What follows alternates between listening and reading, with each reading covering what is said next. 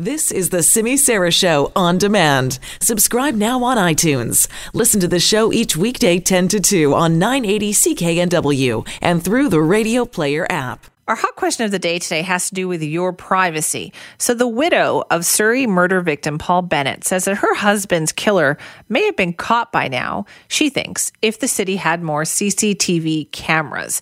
Would you support having that in your community? Do you think you'd be okay with that, or do you think too many violation of your privacy? That's our hot question of the day. So you say yes, you're for public safety, or no, it invades privacy. Go to Simi Sara 980 on Twitter to cast your vote. You can also go to at CKNW or email me, simi at cknw.com or call our buzzline, 604 331 Buzz. We're going to be talking more about that later in the show. But Rhonda's already weighing in. Rhonda emailed me and said in capital letters, yes absolutely more CCTV. She said two of her neighbors have security cameras that encompass their property. Both asked if it was okay as their cameras capture part of our driveway. And she said our answer absolutely yes, and capture as much of the front of our home as possible. Uh, all right. See, she's okay with it. But are you okay with more CCTV out there seeing you coming and going, going around your neighborhood? Simi at cknw.com or cast your vote online, Simi Sara 980. Well, we've got a lot to talk about on the show today. We're keeping an eye on the manhunt situation, of course, first and foremost. Not a lot uh, that the RCMP can say that they've made progress on in the last 48 hours or so. There were high hopes right after the whole York Landing situation, where members of the Bear Clan Patrol said that they believed that they had spotted the two suspects, Kam McLeod and Bryer Schmegelsky. Well, that is not how the RCMP feel. They have not been able to substantiate that credible tip. And just in the past few minutes, RCMP in Manitoba have now tweeted that the heavy police presence in York Landing has been withdrawn and policing resources in that community will return to normal. It says the RCMP thanks the community for their patience and understanding that's a big change and a big shift in how things are going. Uh, there was a lot of indication and hope about perhaps these two suspects had moved and this was the break that you know maybe law enforcement was looking for doesn't seem to have shaken out that way at all. It did result i think in a greater focus on the area surrounding gillam manitoba.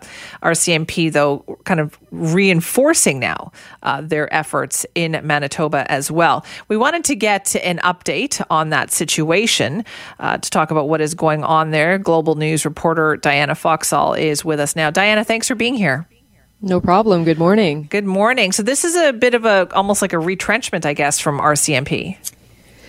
Yes, uh, I have to agree with everything you've said. To some people, this seems to feel like the wind has kind of gone out of the sails a little bit, like we're not back at square one, but maybe a little bit further back than we'd like now, having RCMP return those resources to Gillam that they'd sent to York Landing. Uh, as you mentioned, there was a ton of hope after this this uh, confident tip that RCMP received, but unfortunately it wasn't substantiated. So they're now going back to Gillam and just combing the area, combing all the wilderness around the community in the hopes of finding these two suspects. We've heard Diana how dense, I guess, you know, the brush is and the um, the area around Gillam. But then we've also heard about well, no, there's trails through there, there's trapper trails, hunter trails, and that kind of thing. Like, how well do we know the area in and around there? We do know that uh, regardless of those odd trails, and uh, I mean, you could get along a little bit easier on the rail line, perhaps. It is a pretty tricky area to navigate, and of course, if the suspects are hiding in this area, they certainly wouldn't want to be kind of out in the open. It's pretty likely they would have gone sort of a little bit further into the brush to stay away from police. Uh, and they're not actually, if they're around that area, they're not just hiding from police. There are plenty of animals around. There's bears, there's wolves, there's cougars. Um, so they would want to be remaining pretty undercover oh. from both people and animals. Um, but we know that just generally having a look at some of the video footage we've seen, some of the photos we've seen from planes flying over the area. It is pretty mucky. There's a lot of sort of swampland, a lot of muskeg. Uh, it's not all solid ground and uh, of course, plenty of forest to go through as well. So if you're not accustomed to that area, it's certainly somewhere that would be pretty difficult to survive uh, unassisted for a week. Right. Now, so now we're hitting the one week mark of this kind of intensive search in that Gillam area. What's it like for the community? This must be difficult for them. Yes, we've heard from community members up in Gillam as well as York Landing that this is something they'd just like to see over with as soon Yeah. as possible. For those up in Gillam, uh, again, last week was really the first time they'd ever had to lock their doors and keep everything shut overnight. Um, and then just yesterday in York Landing, when police were investigating there, RCMP urged the community basically just to go into lockdown, to stay inside, to lock those doors, those windows. Um, so it's certainly a very tense environment while police were patrolling there, and then now they're back in Gillam, kind of with renewed vigor. So uh, it's just something that the communities would like to see come to a peaceful end as soon as possible. Right. So, have you been able to see like what kind of resources we're talking about here? Is this a very big police presence? This is a very big police presence. They have brought in police dog services. They brought in air services. So they got helicopters up there. Uh, they've brought in the drone. They have the armored vehicle. They have the tactical team. Uh, and then, of course, the Royal Canadian Air Force was also brought in a few days ago. They have sent two planes up there, the Aurora and the Hercules. Um, and the Aurora has special thermal imaging capabilities. So that's an extra boost for them. So plenty of resources, both police and military up in the area searching all over near Gillam and uh, just all the wilderness around there. Is there still, do you think, that level of intensity, Diana, with this as well? Like, what are people in Manitoba saying at this point? Uh, Obviously, everybody just wants it to be over, but are you are they surprised that this hasn't had more progress? I don't know. Um, Northern Manitoba is is vast. It's very remote. Um, the reality is, the suspects. There's a lot of options to hide, and given that they did have such a big head start on police, um, I think we all know that RCMP are doing the best job they can. Uh, they're releasing as much information to us as possible. So they say. Uh, I'm sure they have more information that they're not telling the public that they're kind Right. of using for their investigative purposes, but uh, people around here are certainly very aware of this, kind of a little more on alert, even here in southern Manitoba than they would normally be, but just hoping that again our RCMP are able to find these two suspects and uh, do so peacefully. That's so true. Diana, thank you for your time. You're very welcome. That's Diana Foxall, Global News reporter in Winnipeg, updating us on the Manitoba search. Let's get an update now on our ride hailing situation here in this province. We don't have enough taxis for everybody to get a ride. Those resulted in long lineups. Now, for I guess years, I was going to say, is years an exaggeration? No, it is not an exaggeration. For years now, we have talked about bringing in more choices for people, and that would mean ride hailing apps. We know that Uber and Lyft are kind of in the process of doing that, right? Last week we talked about how both of those companies uh, are encouraging people to get that class four designation so that they can get up and running and hire people when this fall they expect to be able to do that. But there is a company that kind of has been doing this already. It's called Kater. It's been operating as a quasi kind of ride hailing service for some months. You may have seen those cars around. I've seen a couple of them. Well, the company has announced that it will soon be applying to operate as a full uh, ride hailing service this fall. The CEO of Kater, Scott Larson, joins us now to talk more about this. Scott, thank you very much for being here. Thank you, Simi. I appreciate it. Uh, first of all, how does Kater operate? What is it exactly? So right now we operate as a uh, as a hybrid model, which is a combination of a service licensed under a taxi model, because that's the only way that we could officially launch here earlier this spring. But the service only available through the app. So you log in with the app, of course, similar to what people have used before. Enter your starting point, your destination, and within a few minutes you'll be able to see a car come towards you in five minutes, four minutes, three minutes, similar to what everyone else has used around the world. Okay, so then how are you different from Uber or Lyft at this point? because of the current regulation model in, in BC, the only way that we could actually start to operate launch earlier this spring was under a taxi license. So our, our, our cars are officially licensed as taxis, but the service is only available through the app. So it is a bit of a hybrid model that we think combined the best of both and in fact allowed us to start offering the service in uh, end of March. Do all of your drivers have a class four license? All of our drivers have a class 4 license, yes. And how many cars do you have on the road right now? Right now we have 35 cars in BC, uh, in Vancouver. And that's just in the Vancouver area. That's just in the Vancouver area right now. And do you plan on expanding? Well, we plan on, on being part of the ride hailing service as it gets uh, rolled out later this fall. So this is the key thing that we announced earlier today, which is we're going to be expanding our model. It was always it was always the vision, but we're making it uh, we're making it formal today, which is we're going to keep our 35 cars operating in Vancouver that we already have, and we're going to be part of the ride hailing process as it gets rolled out later this fall. Now, Scott, how are you allowed as caterer to pick and choose which taxi regulations then that you follow? Like normal taxis would also, you know, be able to pick up people on the street. How can you choose not to do that? Well, we can, with our current cars, we can offer whatever type of service we wanted, and, and in fact, we allowed people to um, call for call for a car, call for a, a ride through the app, and so it's it's licensed as a taxi, if you will, in terms of pricing and some of the other safety features that the uh, government mandates on taxis. But in terms of the service and and uh, how you how you dispatch a car, if you will, it's only through the app. It's it's uh, it's not picking and choosing. It's it's providing the best service that people are looking for. So, are you saying then there's no actual regulation that says, oh, you have to also be available to pick up people on the street? Yeah, there are no regulations that say that. If if if um, a taxi doesn't want to pick someone up, of course, this has been one of the issues in the past.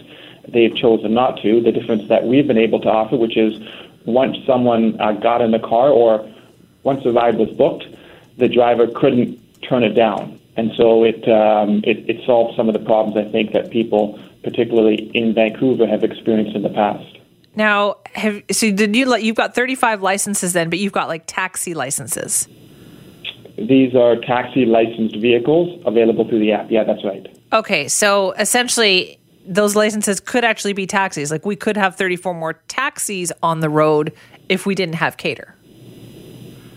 Well, I think the government might be looking at the number of taxi licenses that they're going to have here in the Lower Mainland. That's a separate conversation. a Part of that. Um, so I don't I don't know what the passenger transportation board is is going to do on that aspect, but we have 35. Okay. Have you had a problem finding drivers then with all the requirements? Because we heard last week that Uber and Lyft said, oh, this is really onerous. How has Kater found it? We haven't had some of those issues. We've been working at this for the last six months, of course, putting together a driver pool.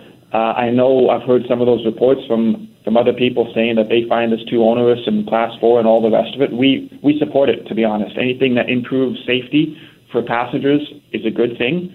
Uh, anything that um, you know, provides a better experience, and in our opinion, both for driver as well as passenger, is a good thing. So we haven't we haven't had some of those issues that other people are talking about. Now, do you have any statistics for Kater on usage? Like how many people are, are using this app? Yeah, so we're not getting too deep into that. We launched in a in a very closed beta earlier this spring. We opened it up a couple weeks after that. Uh, what we are saying that right now, over the last number of months, the usage, download as well as trips, is growing at about 15% week over week. So the demand is there, the service level is good. I read every single comment that comes in. It's about 97% positive. So I think we're happy with those numbers and we're happy to see where it goes. Okay, and so do you um, do you know like how long the average wait time is? Like if you open it up and see, okay, I can I can get a, a, a car. How long does somebody have to wait to get a car? It depends on, on time of day, where you are. Um, the goal is to always get a ride within six or seven minutes. Sometimes it's within two or three, and sometimes it might be within eight or nine minutes. But um, it depends a little bit on demand, and, and you know that's one of the things we kind of struggle with, of course, is getting getting rides faster. It's not unusual, but uh, it's it's usually in the six or seven minute range. Do you think that Kater then can compete against the big guys, Uber and Lyft? We think we can. Um, you know, certainly we have the driver pool, and we'll continue to to to, to add that, add to that. I think the uh, the customer experience, the you know the experience that people have when they when they take a ride is good. Uh, it's positive, and so we welcome it. To be honest, it's uh, we don't know what the exact regulations are going to look like when they get rolled out later this fall in terms of fleet size and a few of the other details. But uh, we're excited to see where it goes, and, and in fact, one of our mandates has been to use some of the existing infrastructure buses, um, shared car services, public transportation as part of how we move people around. And so there is there are some things that differentiate us from the other people there as well. Yeah, are you concerned about the competition for drivers though, right? Because all your drivers already have class four. Are you worried that people might go, well, maybe I want to work for Uber or Lyft? Well, if there's demand there, if if there's demand there, then I think drivers will sign up, and you know if they need to get the class four, they'll get it, and if they if uh, if there's demand for people wanting to get rides home or go from point A to point B, then for sure drivers will go through the time it takes, which isn't really that onerous. It's it's you know it's a couple hundred dollars, and you have to take a test, but people will get it in order to uh, add this to their income and and and be part of the gig economy. I don't I don't think it's it's reasonable to say that uh, class four is going to kill ride hailing. It hasn't in other jurisdictions. It uh, it adds another la- layer of um, safety for passengers, and, and it's it's you know it's a small feature. Okay, and so when is Kater going to be expanding then? So the, uh, the process that the government has laid out is anybody can apply for a license, a transportation network license in in uh, August, and then they will announce who who is accepted in September, and then any time after that, within a few weeks, any time after that, the service can be started to roll out. So our plan here at Kater is to uh, be part of that process, apply certainly, and begin to provide service throughout the Lower Mainland as well as other parts of, of BC mid-fall timeframe. So it sounds like, though, Scott, like this whole landscape when it comes to ride hailing is going to change in the next couple of months pretty quickly.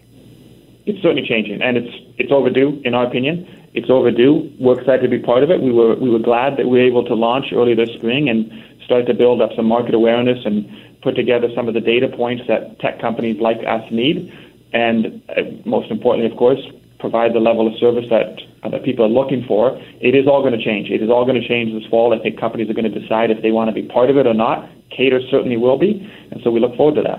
All right, listen, thank you so much for joining us. Thanks, Amy. I appreciate it. Yeah, I appreciate that. That's Scott Larson, the CEO of a company called Kater. All right, let's talk a little bit more about one of the stories that you've been hearing about in the news today. This has to do with an investigation involving Richmond RCMP and the Vancouver Police Department. It started with a shooting that happened last night in Richmond, sent a 35 year old man to hospital with serious injuries. Richmond RCMP now looking for the public's help on this. But let's get some more details about exactly what happened and why the Vancouver Police are also involved in this. Joining us now is Global News reporter Grace Ke with the latest. Grace, thanks for being here. Yeah, so the police are certainly reaching out to the public and asking for any witnesses or anybody with dash cam video. So it's a shooting that uh, possibly took place over a couple of different jurisdictions. So it was just before about 10:20 last night when Richmond police did get uh, news of shots fired just at the Richmond Center parking lot area, right by the Tim Hortons. So if anyone knows the area, that's the Yeah. one right by Number Three Road. So they got here, found a 35 year old man suffering from uh, what appeared to be gunshot wounds. He was taken to hospital. So witnesses on the scene did report seeing a two door silver sedan driving by and shots being fired by somebody inside that vehicle. So then, just after about 11:20 p.m., Vancouver police were called just to the 2100 block of Newport Avenue, and that's where they spotted a car that was on fire, and it does match the description of the car that was seen driving away from the Richmond shooting. So that's something that they're obviously going to be taking a close look at. So not at this point. Uh, you know, confirmed or not definite that that is the car that was involved, but obviously it does match that Right. same uh, description. Okay, and they're saying this was a, a, a targeted shooting, though, but clearly a pretty public place, Grace. Yeah, it certainly is. I mean, thankfully it was just you know closing. It was it was ten twenty, so it wouldn't have been open at the time. But yeah, a very public place. Now they are saying it was targeted. They wouldn't specify, uh, you know, if it was gang related or not. Only saying as well that the victim is known to them. Okay, all right. So then moving on to Vancouver Police, like, is this uh, clearly a bit of a high profile case here as well, Grace? Because they didn't waste much time in going public with this. Yeah, they uh, released something right away uh, and did want to obviously get the word out there as well that they are looking for witnesses, especially those with dash cam video who would have been in that area last night. Okay, so thank you very much for that, Grace. More information to come. Appreciate your time. All right. That is Grace Ke, global news reporter, with the latest on that. So, any information, uh, contact Richmond RCMP or the Vancouver Police Department, as Grace explained. Well, did they copy the song or not? Well, a federal jury in California has concluded they did. That Katy Perry's 2013 single Dark Horse actually infringes on a song by a Christian rapper. That's Marcus Gray. He records under the name Flame. Now, he had sued Katy Perry and the producer Dr. Luke and others, claiming claiming that the song Dark Horse featured the same beat and the same instrumentals as his 2009 song Joyful Noise. We want to give you a little bit of a longer version of each song so you can decide this. So, wanting to hear both of them. First up, here is Katy Perry's song Dark Horse.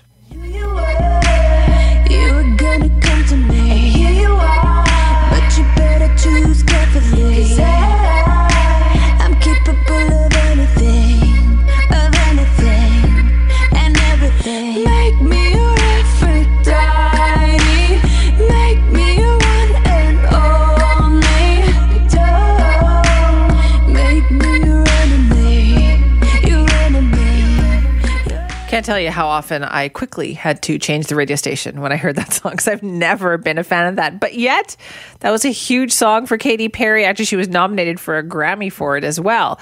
So, is it too similar to this next song, Joyful Noise? Let's talk about it.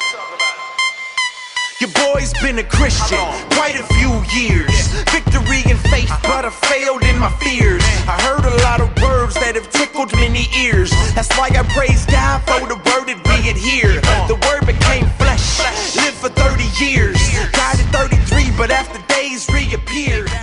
Sorry, I was just getting into it actually as it was going along there. So, are those so similar that Katy Perry and Dr. Luke and the others should pay copyright royalties to uh, Flame, who did that song Joyful Noise?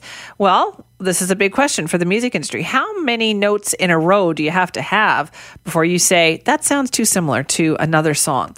Our guest, Oliver Herzfeld, the Senior Vice President and Chief Legal Officer for Beanstalk. That's a leading global brand licensing agency. And we always like to ask him about this when stories like this pop up in the news. Oliver, thanks for being back with us.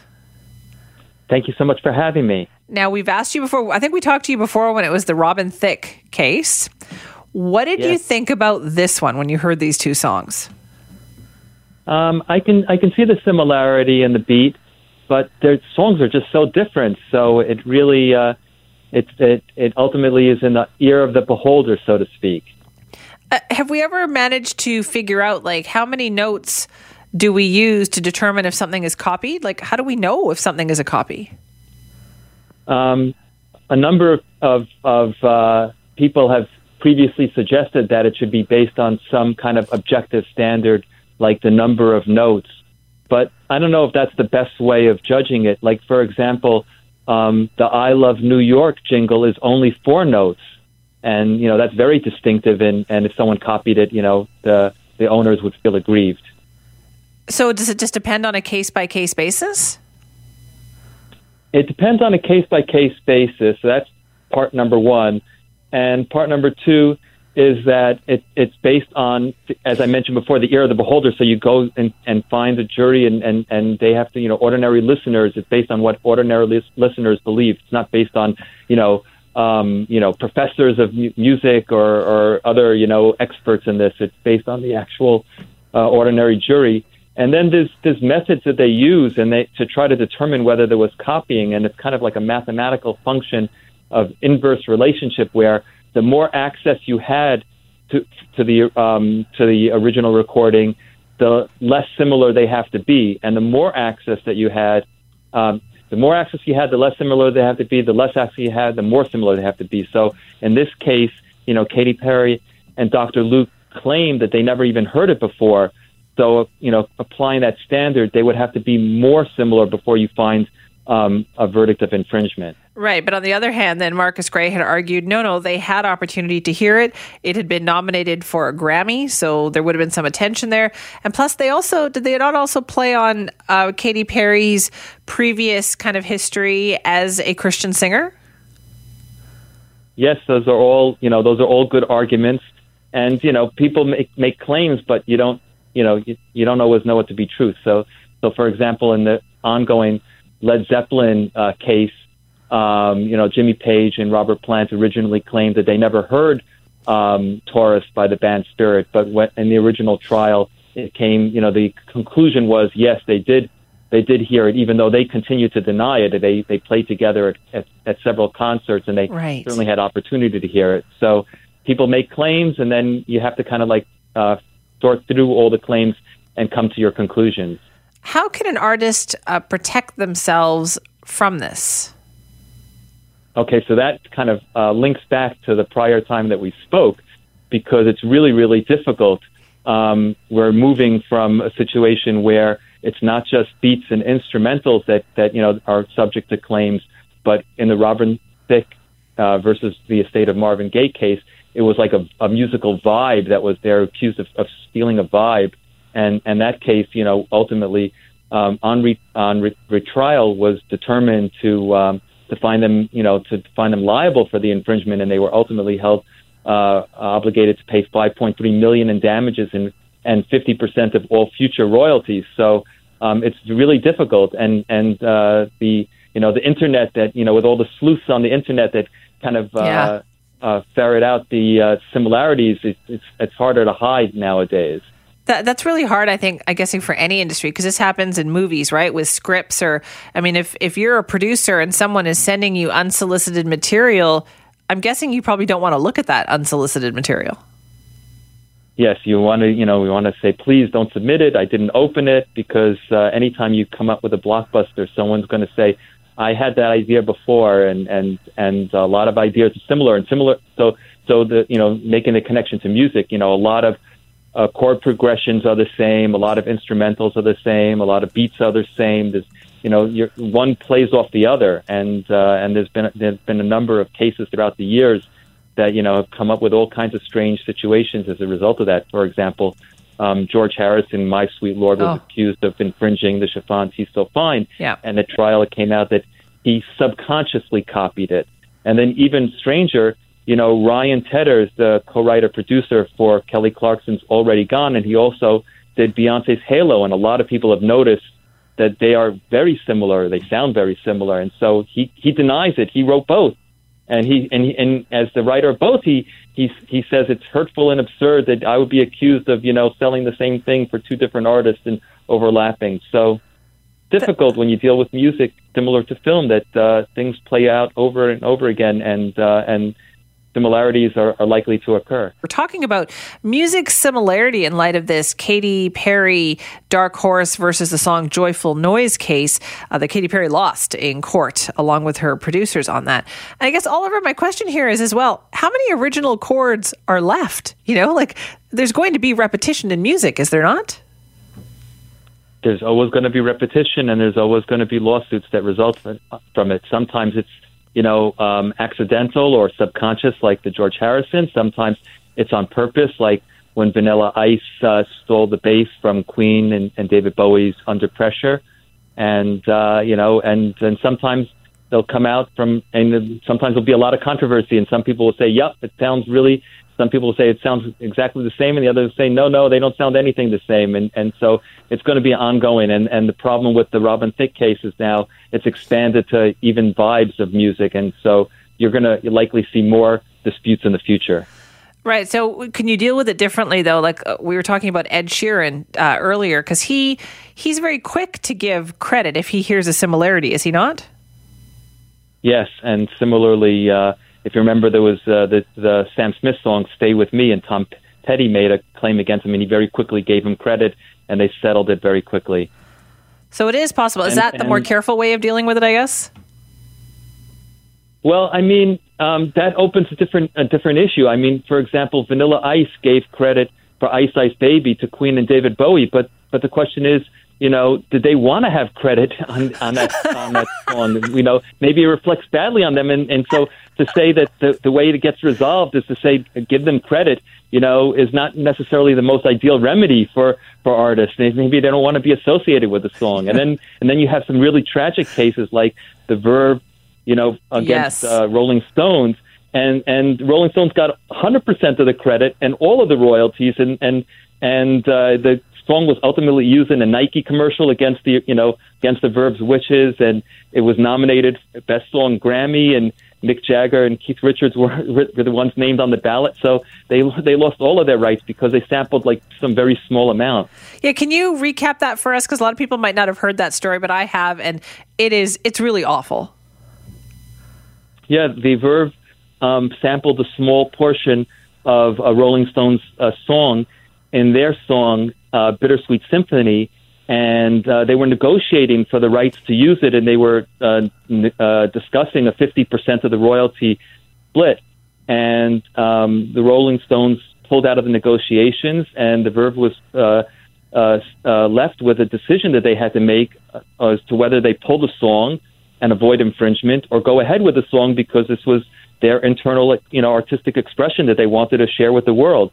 They went ahead with choice number two, and they shared it with the world, and they found themselves on, you know, on the receiving end of, you know, of of lawsuit from and uh, from the Rolling Stone and, and various other parties. And so the way it was ultimately resolved is that uh, Mick Jagger and Keith Richards received rights to 100% of the royalties, and they were named as 100% as as the uh, creator. And as I mentioned, they were they were put on the ballot when it was nominated for best song, and really, you know, really crushed the spirit of the Verve. They they they got no money from the song, and they lost their their sense of artistic integrity when it was used for a commercial, and it was a really very sad story. It was bitter bittersweet symphony was a bittersweet. It was You're not kidding. even a sweet. It was a completely bitter story for them. And it was. And like to think about all the times you've heard that song in the last 20 years and the money was going to the Rolling Stones. Didn't they recently try to correct this though? I don't know about that. I can look into that. Yeah, I believe that they actually did just just in the last couple of months talk about giving some of those rights back. But you're right, that is an extreme, extreme case here. So clearly, there's no right or wrong or definitive way to figure this out. Oliver, is it just roll the dice and see what you get with the jury? I guess everyone, you know, uh, you have to move forward in life, and everyone, you can't stop making music be- because you're afraid of being sued. So I think that what you said is absolutely right. You have to move forward and try to, you know, try your best. But uh, people can't stop making music, so they just have to do their best when they're on the receiving end of these lawsuits. So true. Oliver, thank you for your time on this. Thank you so much for having me. Appreciate that. That's Oliver Herzfeld, Senior Vice President and Chief Legal Officer for Beanstalk. They're a leading global brand licensing agency. Right now, though, let's talk about your non meat based burgers because that is an area that is just exploding in popularity. Hard to believe it's only been about a year right now since A&W began offering customers a chance to check out their Beyond Meat burger. That has kicked off the craze. And now Beyond Meat products are being sold in more than 35,000 retail outlets. The company went from like, you know, being little known to being worth something like 14 billion dollars. Yeah, billion with a B, US.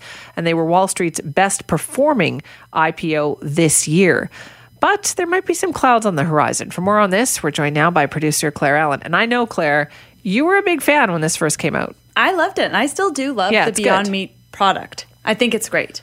I um, was very interested when they started offering the product a year ago, and I went out there like thousands of other people and wanted to try it. And liked it. Exactly. And you know, it, it was so successful that in the first three days of its launch, A&W sold 90,000 Beyond Meat burgers. kidding? Remember they sold out and they were like, if you want to try it and you didn't get a chance, we'll put you on a mailing list. a was- mailing list for a burger. It was great marketing for A&W as well. They hit it just at the right time because now it seems like fast food outlets are dividing themselves into two camps. Mm-hmm. One, it is the we are getting on this non-meat based bandwagon, Yep. And then others like McDonald's and others are saying, yeah, we're just going to wait and see how this goes. Well, McDonald's is in an interesting, awkward position, which we'll get to later. But you're right. There, there is a division between offering Beyond Meat and not offering Beyond Meat. Right. So I spoke with Dr. Sylvain Charlebois. He is the director of the Agri-Food Analytics Lab in, at Dalhousie University. And as we, as you stated, the company has done really, really well. It's Yeah. worth $14 billion US. They've got Huge. big backers like Bill Gates, a bunch of other celebrities. Sport, they have uh, athletes that are uh, spokespeople for the Beyond Meat products. But the company actually reported a $10 million loss in its second quarter. And so I asked Dr. Charlebois why. Beyond Meat is is an 11 year old startup. Uh, let's face it, uh, it really started slow, uh, has built up over time, uh, got some uh, really interesting investors involved. Uh, a couple of years ago, it, it did expand in the U.S. and had to uh, ramp up its production. It's a, it's been an amazing uh, uh, execution uh, with with Beyond Meat. They have signed some key partnerships with key players, uh, with Dunkin' Donuts in the U.S. and and in Canada with Tim Hortons, and uh, and so they're they're they're they're they're relying on these partnerships to increase their sales. So losses in the first couple of quarters aren't necessarily uh, a challenge for Beyond Me. What what is a challenge is the fact that they are in the middle of a very divisive debate uh, around plant-based uh, proteins and uh, the meat sector. Right, because now I'm seeing lots of stories, Claire, like Dr. Charlebois pointed out, with pushback about, yes, but is it really healthier for you because it's so processed? Yes, and Dr. Charlebois and I spoke about that. Processed doesn't always mean that it is unhealthy, he was telling me, and there are some really healthy processed foods out there, which sounds a little strange. Like, like an oxymoron yeah, almost. Yeah. But he said we shouldn't just shy away from it. Ultimate, like just be, because it's processed, that we're not going to buy it.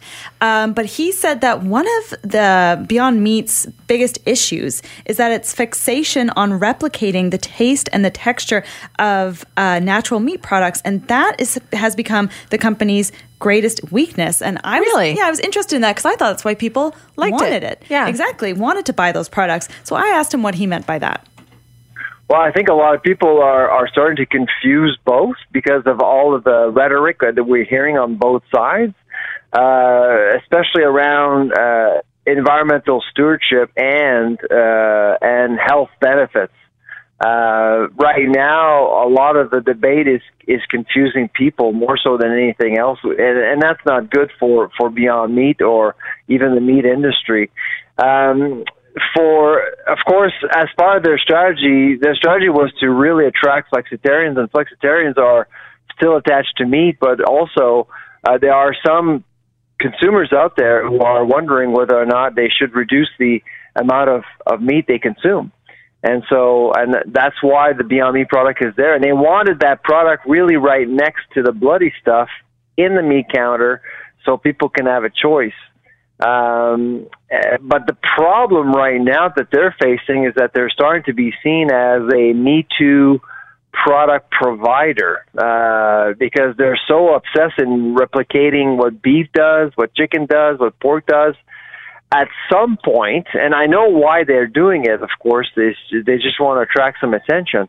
But down the road, they're going to have to start thinking about providing to the market a plant-based taste, and because the market will mature, you'll in a in a couple of years, and probably by the end of this year, uh, you're likely going to walk into your favorite grocery store, and there'll be a plant-based section, like you're finding a produce section or a meat counter or a fish section. That's I think that's where we're going, and and that section will have to offer something different than what's at the meat counter. I've seen that. Mm-hmm. My grocery store has that. Which grocery store is that? Well, I go to Stong's. Oh, right. And they've got a. she, They're very progressive there. yeah, that's why she said that. They are very progressive there. And they do have a little section that is all their veggie burgers and they have Beyond Meat and all that other Yeah. stuff all in one little area there. Right, exactly. So, I mean, he's saying that right now, Beyond Meat is seen as like a meat. They're trying to replicate the taste of meat. Like it's like a. I don't know if I need that though. I, but he- he's saying that's what they're going for. They want like meat eaters to think like, oh, this is just like meat, instead of really being like we're a plant based company and and sort of pushing that boundary further instead of being seen as like a meat. Really good and tasty on its own. Right. As opposed to we're good because we, taste, tastes like, meat. Exactly. That's an interesting distinction. so he's saying that that's how that's what that's where the company is going to need to go in order to be uh, bigger and more profitable and more profitable than 14 billion i don't know but uh, Good luck with that. yeah exactly but uh, to become a bigger and better company so but what i thought was super fascinating is that in canada we've seen lots of companies offering beyond meat products on their menus it started off with a&w with Yes. that big launch where it sold out and then we have white spot taking over there's a bunch of other companies uh, smaller companies that are offering the beyond meat patties and recently we saw that Tim Hortons announced it would be offering a Beyond Meat burger on their uh, menu as well. So I assumed that these fast food restaurants had seen the success of Beyond Meat items at A&W and simply wanted to follow suit. Yeah. You know, like they were making a killing over there at A&W because people Let's were do so it. Burger excited. King's doing it too down Exactly, the States. Yeah. yes. However, Dr. Charlebois told me that it's not about which companies are offering about meat, but it's about one huge company that is not. And that company is the Golden Arches, McDonald's. I don't think Tim Hortons cares much about A&W, but they do care about McDonald's. and and they know what what's going on in McDonald's. McDonald's is in a very awkward position right now. Um, McDonald's for decades has um, has uh, made itself a, a key ambassador to, to, to Canadian beef, and, and in fact, they've actually invested in the Canadian Roundtable for Sustainable Beef back in 2016 to redefine the value uh, of of beef and and and make it more sustainable uh, to counter this plant based uh, invasion.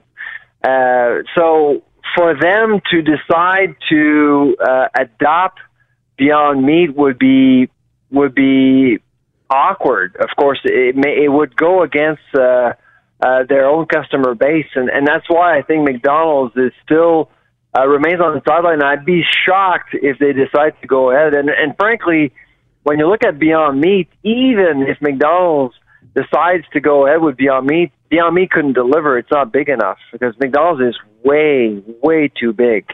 Uh, keep in mind that McDonald's in Canada, in terms of sales and the number of outlets, is nine times bigger than nine other competitors combined together, uh, from number two to number ten. So McDonald's is a huge player, and typically when you see trends like this, often McDonald's will set the tone and everyone else will follow. This time around, uh, A&W uh, decided to go ahead uh, to become the ambassador to plant-based dieting. And uh, and then Tim Hortons followed suit a few months ago. That number was unreal. So he's saying that McDonald's is nine times bigger than all of the competitors put together. Yeah. So what company could possibly even provide them with enough product? Surprisingly, not Beyond Meat, uh, because they are just not, simply Barely not holding on to- enough. yeah. exactly. So I asked uh, Dr. Charlebois, what can McDonald's do in order not to fall behind on this plant-based movement? Uh, it's an it's an interesting question. Um, the, the veggie burger back in 2003, I believe, was a was a failure by design. I don't think they were, that that McDonald's was interesting interested in making the veggie burger a success just because of their affiliation with uh, with the cattle industry. Uh, this time around, it, it's a tough one for McDonald's. Uh, I actually have no idea what, what kind of advice I would give them other than perhaps wait until the market matures, because right now there are, there are a lot of things in flux. Uh, Beyond Meat is doing something that I was expecting, say, five years uh, from now. Not now. I mean, it's happening way too fast, and and you're seeing more and more companies coming on stream. Depending of how Beyond Meat's allure is affected by by this debate. Uh, I suspect that at some point McDonald's will want to uh, reevaluate its position. For example, if there is a Canadian player coming on stream uh, that would have the capacity to supply all of the restaurants in Canada, maybe that could be an opportunity for McDonald's to move forward. So essentially, they're kind of hooped on this because there's no company that can provide that. Even if they wanted to go into this area, no company can provide them with enough product. That's right. And let's say they developed their own, which I said, yeah, I thought that's not a bad idea, yeah. But what if it's not as good as what we're used to, which is the Beyond Meat burger? They they're kind of hooped. It's very Yeah. awkward because they've aligned themselves with real beef and the cattle So industry. Then now they don't have there's no one that can supply them with a plant-based burger because Beyond Meat's not big enough. If they create their own, it may not be as good as Beyond Meat. So if they're really in a, a little bit of a pickle there. So when I asked um, Dr. Charlebois about what Beyond Meat can do to continue its success, he said that they need to create additional products like alternatives to chicken, fish, and pork, which they don't have yet. Uh, they need to stop dividing people and challenging people who still do like to eat meat because 91% of the Canadian population eats meat at least once a week.